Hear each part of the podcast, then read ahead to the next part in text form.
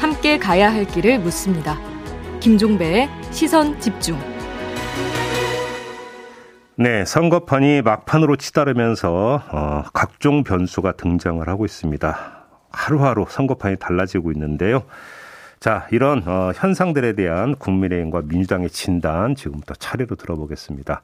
자, 먼저 국민의힘 선대본 직능총괄본부장을 맡고 있는 조경태 의원 전화로 만나보겠습니다. 나와 계시죠? 네, 안녕하세요. 조경태 의원입니다. 네, 간밤에 윤석열, 안철수 두 후보 정격 회동을 했고 단일화 합의했다는 소식이 전해졌는데요. 의원님 어떻게 구체적인 얘기 좀 들으셨습니까?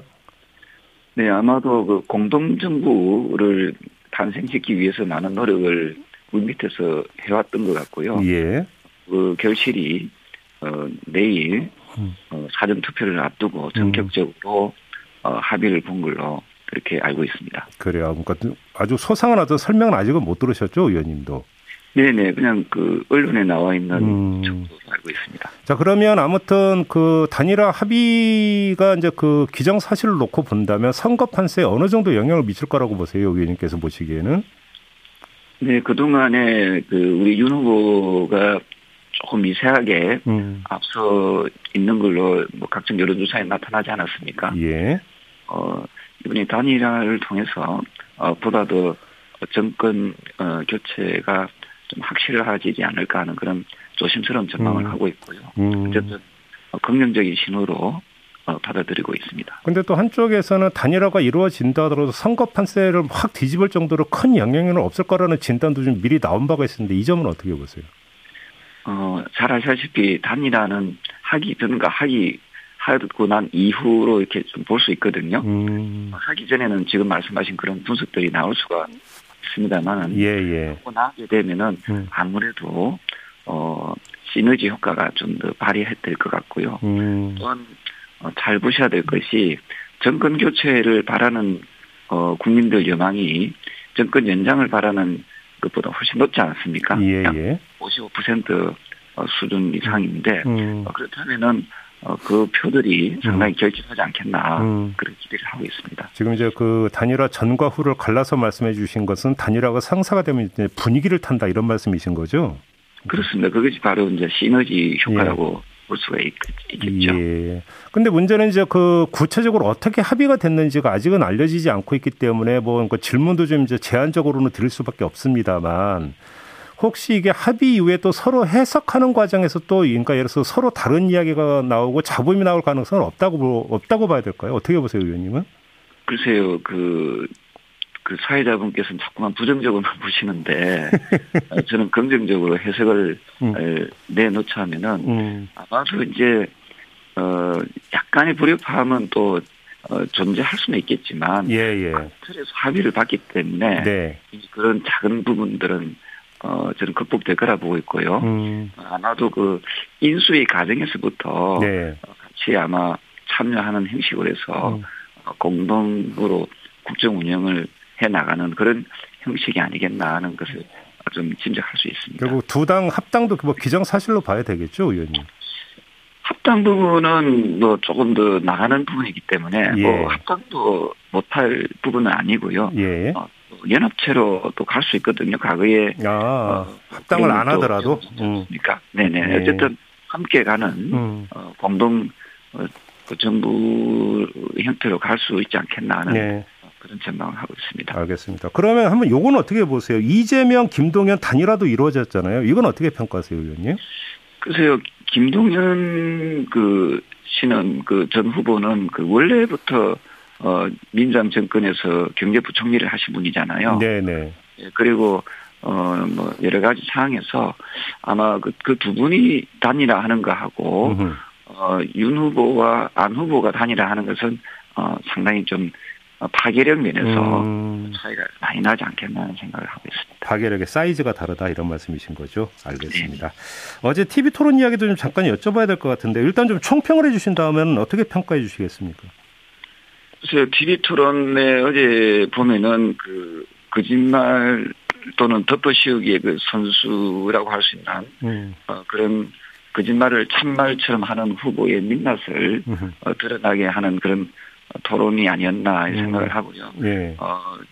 객관적으로 봤을 때 윤석열 후보가 어쨌든 토론의 그 태도라든지 예. 또 여러 가지 포인트에서 상당히 점수를 많이 얻지 않았나 이렇게 보고 있습니다. 어제 이제 그 토론 막판으로 가면은 윤석열 후보가 이래서 이재명 후보의 대장동 문제라든지 형 강제 입원 문제라든지 흉악범 변호 문제 이런 것들은 이제 집중적으로 제기를 하지 않았습니까? 네, 결국은 네. 이것이 일정하게 표심한테 어필이 될까라고 그렇게 기대를 하고 그러니까 그 여기에 집중을 했다고 봐야 되는 거겠죠.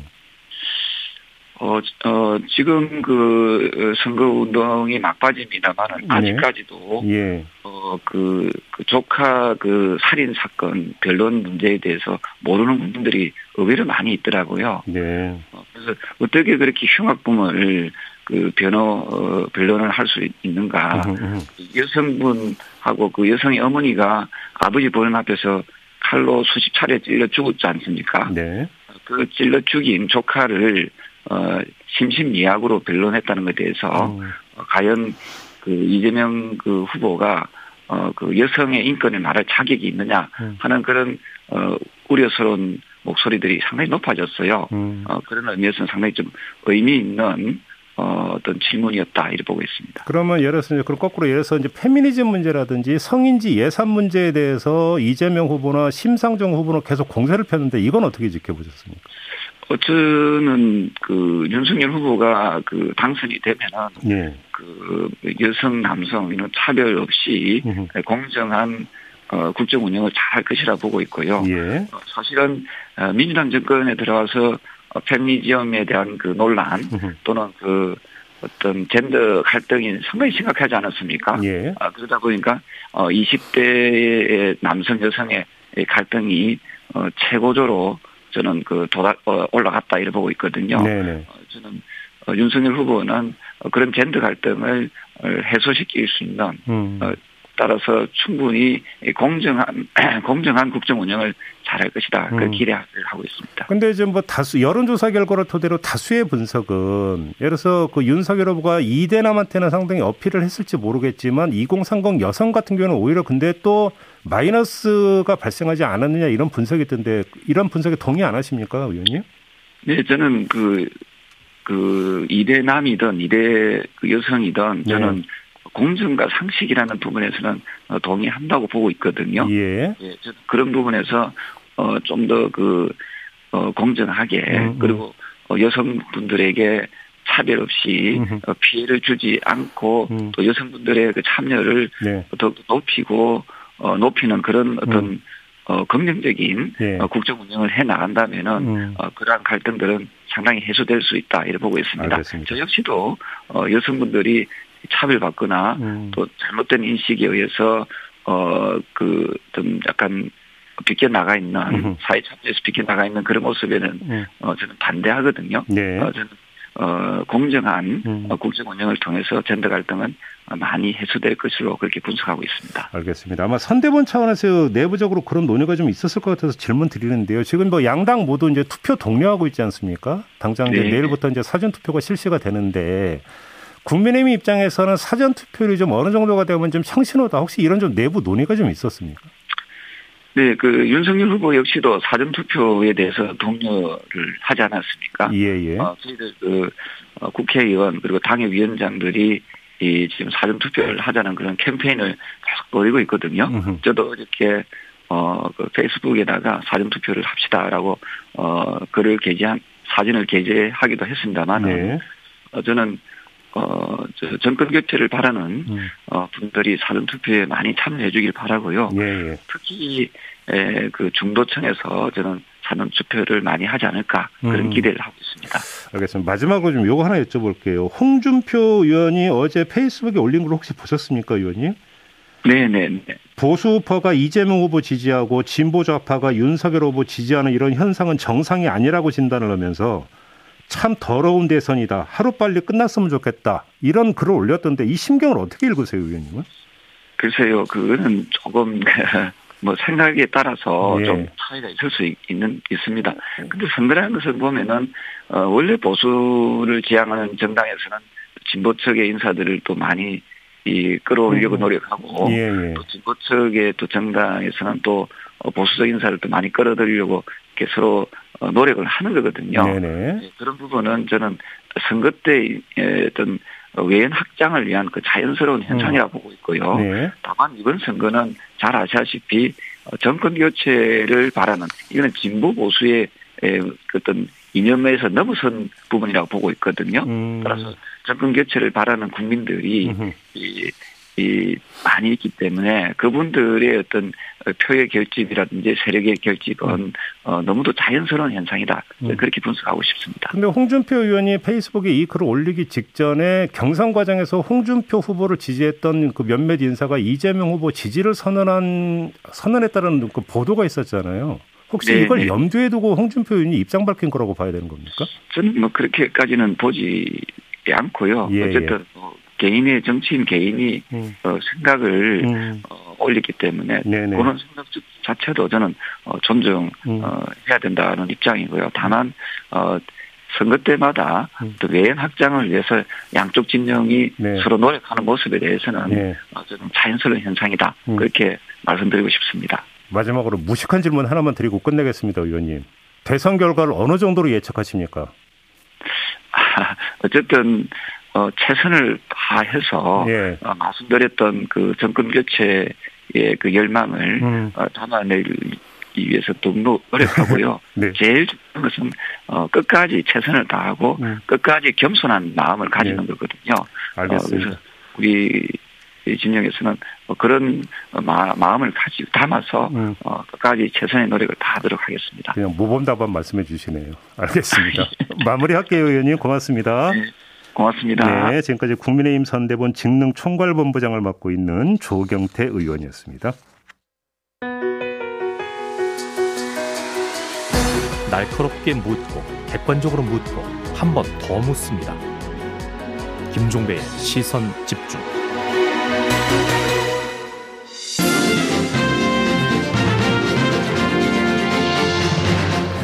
네, 매주 목요일에 만나는 슬기로울 정치 시간입니다. 더불어민주당 선대위 정무실장을 맡고 있는 윤건영 의원과 함께합니다. 어서 오세요. 네, 구로울의 윤건영입니다. 네, 간밤에 윤석열, 안철수 단일화 선언이 나왔습니다. 네, 어떻게 받아들이셨습니까? 당연히 예상을 못했고요. 아, 당연히? 예. 끝난 거라고 생각하셨습니까? 힘들지 않겠나 생각을 했는데 예, 뭐 단일화가 되네요. 네. 그러면 이 반전이라고도 볼 수 있는데 반전의 그러니까 이유가 뭐라고 봐야 되는 걸까요? 판단은 국민의 몫이라고 저는 생각을 합니다. 예. 정치적 선택에는 명암이 있다고 저는 보거든요.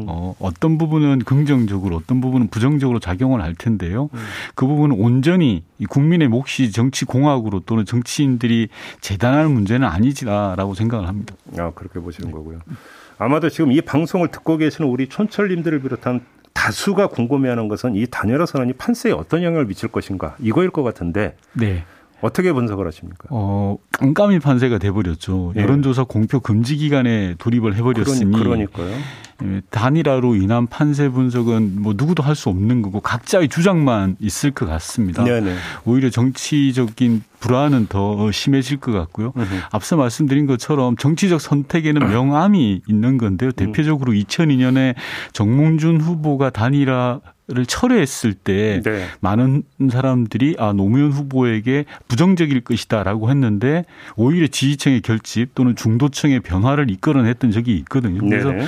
어떤 것이 더 유리하다 어느 쪽이 더 유리하다라고 판단하기는 아직 이르고 단일화가 국민적 동의를 받느냐 국민적인 인정을 받을 거냐라는 즉 민심이 어떻게 반응할 것이냐가 가장 중요하다고 봅니다. 그러면 예를 들어서 이제 반작용이 그러니까 예를 들어서 민주진보진영의 총 결집으로 나타날 수도 있다 이렇게 지금 보시는 거죠. 네, 그렇습니다. 아직 어느 쪽으로 민심이 움직인다라는 거는 뭐 가봐야 하는 문제인 것 같습니다. 그러면 정무실장이시니까 그러면 그 진단을 받아서 아직까지 그러면 이재명 후보로의 진영 결집은 완성은 되지 않았다는 이야기가 거기에 깔려 있는 거잖아요.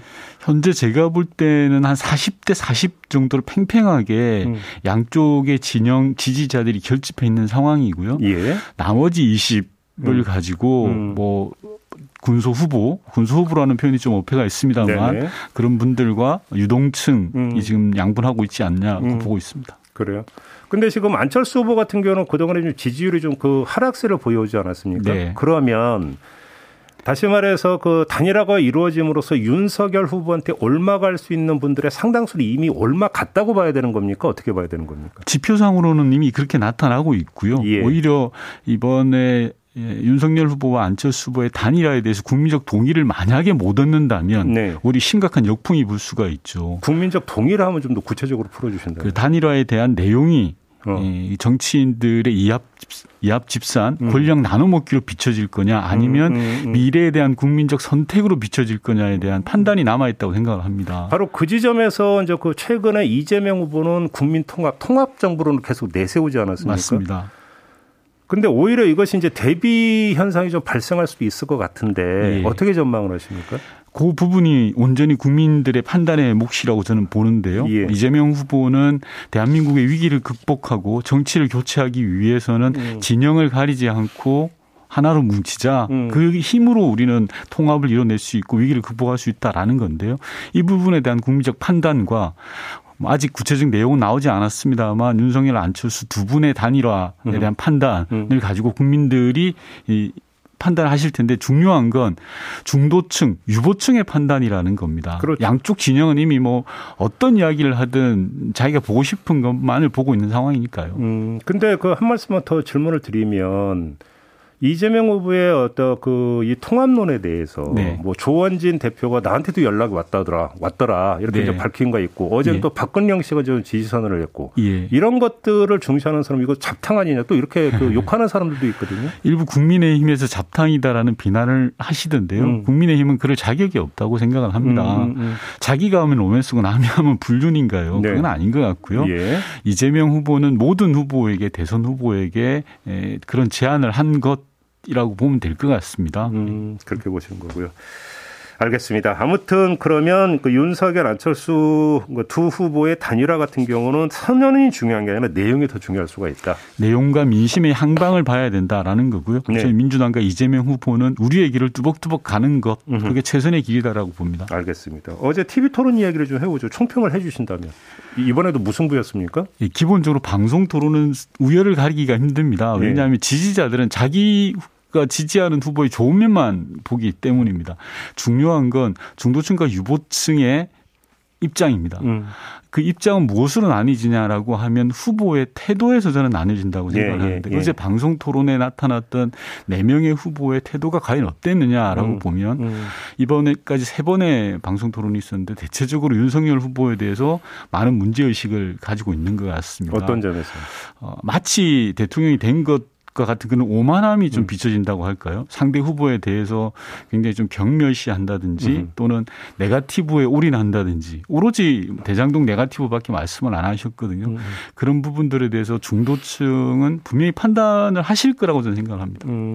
그래서 어제 이제 막판에 보면 대장동이라든지 이제 그 정신병원 강제입원 문제라든지 흉악범 변호 이런 것들은 이제 집중적으로 이제 이재명 후보에게 이제 물었지 않습니까? 네.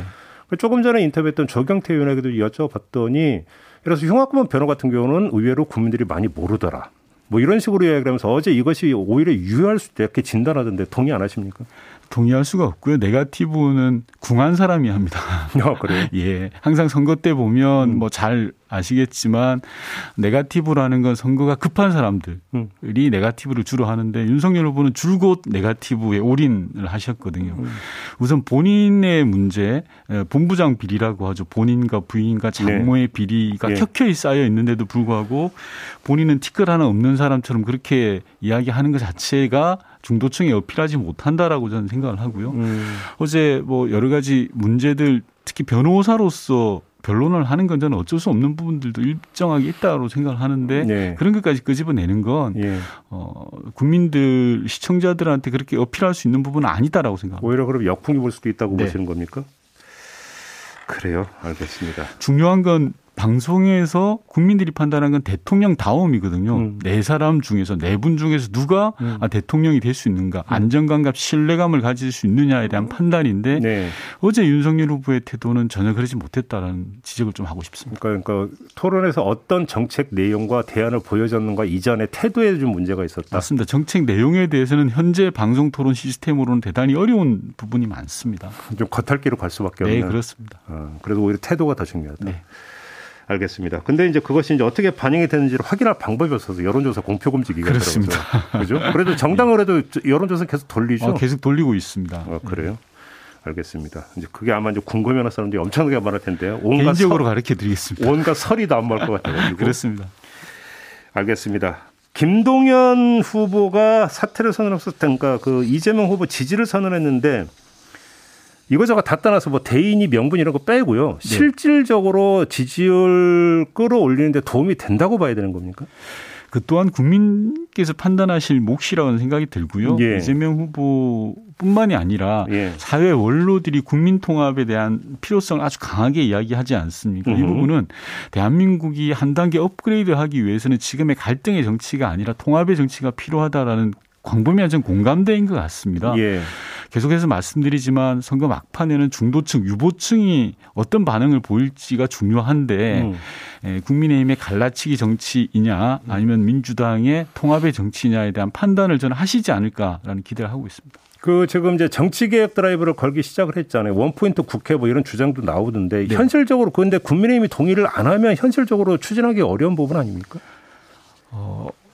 정치에서 못할 일은 없을 것 같고요. 특히 국민의힘이 동의한다면 뭐든지 저는 할 수 있다고 생각을 합니다. 예. 현실적으로. 예. 다만 지금 문제는 국민의힘이 정치개혁에 대한 공론화 자체를 거부하는 느낌이 듭니다.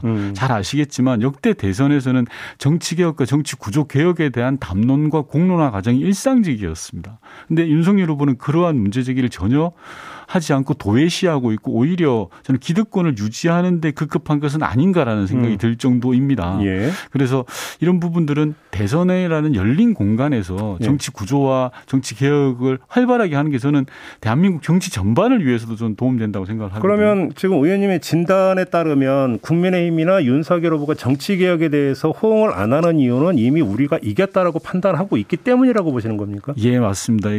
저는 대단히 오만한 태도라고 보여지는데요. 예. 정치하는 사람으로서 대선 국면에서 정치가 혁신하고 변화하는 계기를 만들어내는 건 당연한 거고 일종의 의무라고 생각하는데 그런 부분들이 호응을 하지 않는 것은 좀 실망스러운 부분입니다. 그러면 우리가 뭐 사실은 거의 다 이겼다, 구분응선 넘었다라고 생각을 한다면 그러면 윤석열, 안철수 두 후보 단일화 과정에서 이제 어떤 식으로 그러면 이제 그 상호 합의가 이루어지는가에도 거기에도 이것이 영향을 미칠 수 있는 거 아닙니까?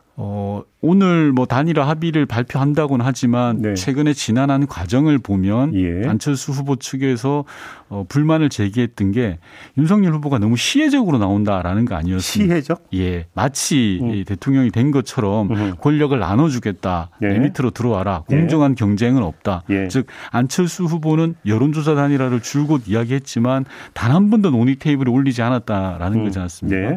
다시 말씀드려서 공정한 경쟁보다는 내가 가진 걸 나눠줄게 라는 식으로 접근했다라는 게 안철수 후보의 이제까지의 불만이었습니다.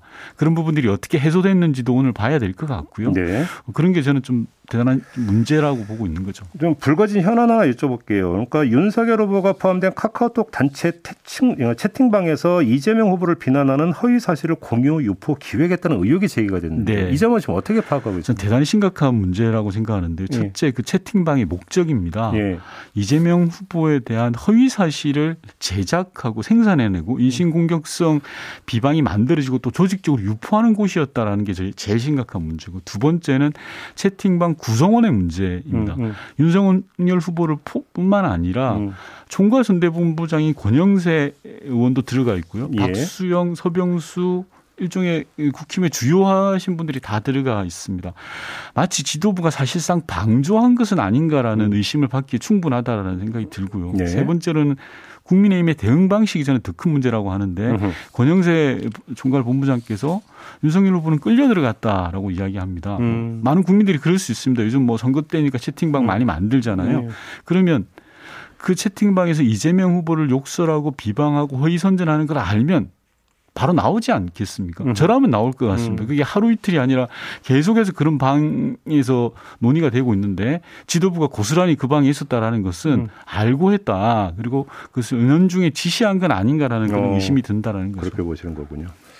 시간이 다 돼서 마무리해야 될 텐데 하나만. 이제 사전투표 시작되잖아요. 어제 우상호 총괄은 30%는 넘을 거라고 전망하던데 같은 뭐 전망이십니까? 저는 오늘 뭐 단일화 발표가 있어서 사전투표가 훨씬 더 높아질 거라는 쪽으로 분석을 하고 있습니다. 아, 그렇게 보시는 거군요. 네. 알겠습니다. 마무리하겠습니다. 고맙습니다. 네. 네, 지금까지 더불어민주당의 윤건영 의원과 함께했습니다. 네, 시선집중 2부 마무리하고 8시 3부로 이어가겠습니다. 3부에서는 심상정 후보와의 인터뷰가 예정되어 있습니다. 잠시만요.